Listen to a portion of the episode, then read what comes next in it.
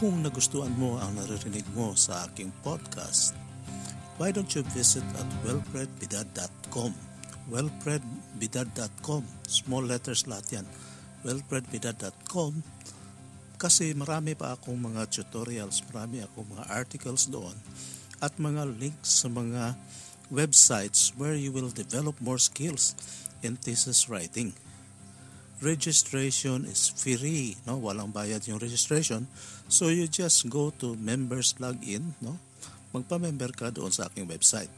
Once you become a member, you will receive emails regarding new developments sa aking podcast, mga new articles that I will be posting, including exercises that uh, you can, you know, do at home. Pwede mong gawin sa bahay mo. At uh, doon mag-practice ka na mag-practice. And then you can send that or email that to me for some comments and suggestions. wellfredbida.com wellfredbida.com Tandaan nyo, small letters lahat yan. wellfredbida.com and then try to register there do it now para matapos ka na sa iyong thesis at sa iyong dissertation. Maraming salamat sa pagkikinig sa aking podcast. Good day.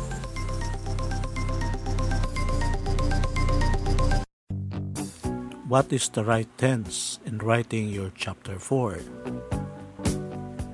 Minsan kasi nalilito yung estudyante kung paano ba susulatin yung chapter 4 at ano ang gagamitin na tense. Is it going to be present tense, past tense, and future tense? Kahit na nga minsan ang mga advisors ay nalilito rin. Ano ba ang gagamitin? Should I write always in the past tense? Or shall I always write in the present tense when writing your chapter 4? So in this podcast, I'll just give you some simple tips on when to use the present tense, the past tense, and the future tense in writing your results. This is your Kuya Fred, Doc Fred, giving you some thesis tips today. Magandang gabi sa inyong lahat. Present tense kailan natin ginagamit ang present tense. First, when you refer the reader to a table. So, when you present a table and after presenting the table, you are going to discuss the results of the table, use the present tense. Halimbawa, when you say, Table 2 shows the results of the survey. Shows present tense. Okay? Number two, you use the present tense when you are reference, referencing the present paper. Halimbawa, you say, this thesis shows this study seeks to understand and so on and so forth. When you are referring to a present or established knowledge, like, for instance, you say coconut is the most important tree in the Philippines or palm in the Philippines. You say the sun rises every morning. That is a factual information, and therefore you have to write in the present tense in your chapter 4. When you discuss your hypothesis, you write in the present tense. For instance, it, you say, it is hypothesized that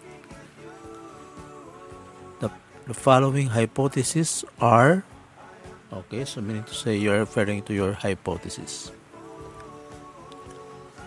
When you make conclusions, you also write in the present tense. Example, as a result of the study, it has been established has has been established so you, you write in the present tense when you're making conclusions now introductions also are usually written in the present tense because you are presenting factual information that leads to the conduct of your study Alright, past tense na naman tayo. Kailan gamitin ang past tense? When you are writing your literature review, write in the past tense. Meaning to say that you are reviewing what the authors discovered, established, or determined in the literature review. Therefore, you have to write in the past tense. When you are discussing the methodology, write in the past tense. Because tapos na, di ba? Ginawa mo na eh. So when you discuss your methodology, please write in the past tense. And then when you discuss the results of your study, write in the past tense. Kanina sinabi ko, use the present tense when presenting your table. Like we say, table 1 shows that.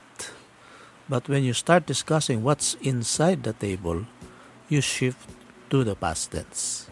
Because tapos na yung nasa loob ng table mo.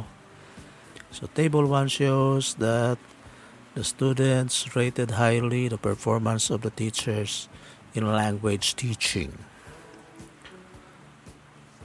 In terms of clarity in teaching, the teachers obtained, obtained, past tense, obtained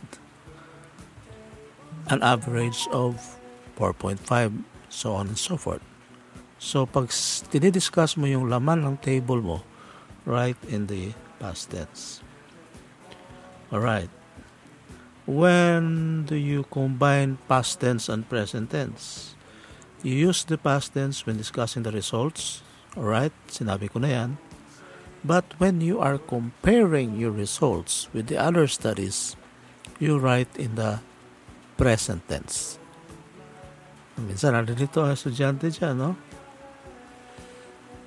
So, we say, for instance, a high inclusion rate of 45% increased past tense.